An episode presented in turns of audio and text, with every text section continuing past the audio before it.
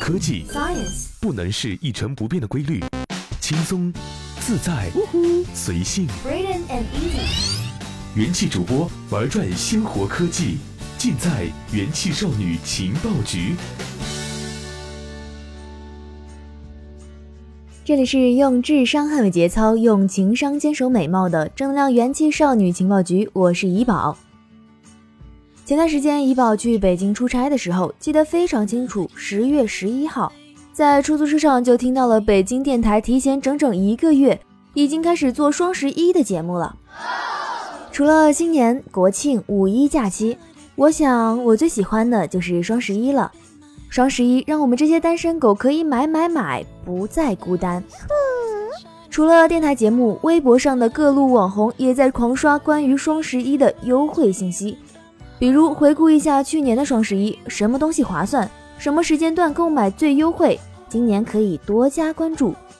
怡宝记得去年的时候买买买买了一整天的怡宝，发现在最后一个小时，淘宝天猫发出了大量的无门槛优惠券，真是看得怡宝欲哭无泪，狠狠心又剁了手。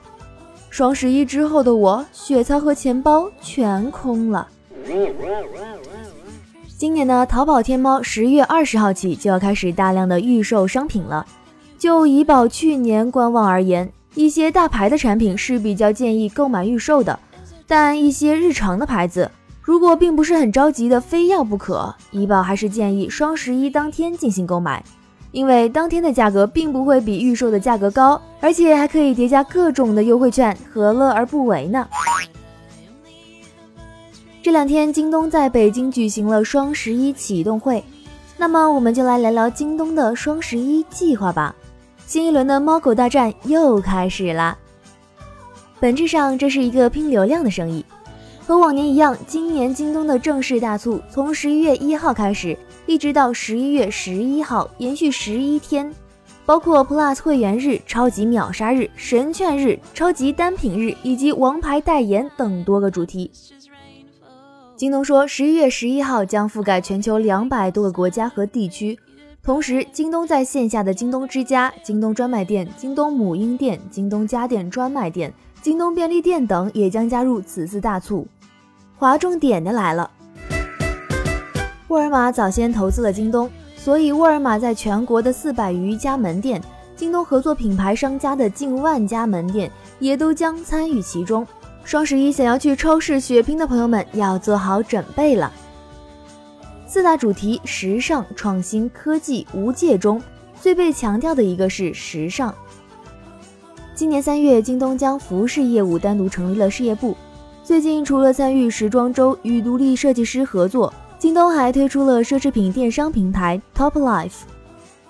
京东集团副总裁介绍，今年双十一期间，京东将重点服务女性用户。随后，京东发布的促销解决方案也重点倾向于服饰时装类品牌。服饰时装一直是京东作为电商平台的短板。从八月起，太平鸟、江南布衣、韩都衣舍等四十四家服饰品牌已陆续关闭京东旗舰店。在时尚领域，天猫可能给京东带来了二选一的压力，但后者面临的更大挑战还是如何转变消费者心理。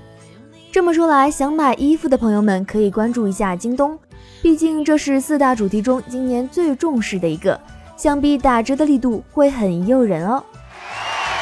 在原本京东和腾讯合作的京腾计划的基础上，京东和腾讯推出了名为“京腾无界零售解决方案”。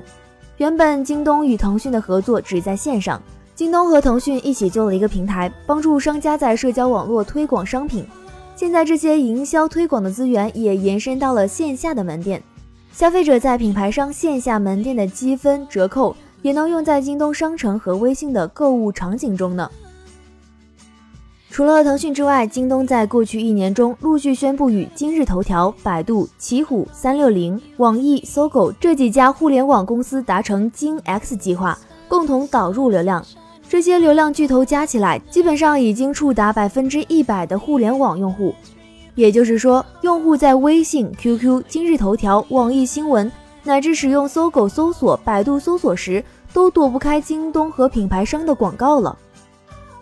京东和苏宁已经先后公布了今年双十一的计划，剩下的就是最大的天猫了。鹬蚌相争，渔翁得利。怡宝希望天猫、京东、苏宁打得火热一些，让我们单身狗多多受益。好了，本期的元气少女情报局就到这里结束了，我们下期再见。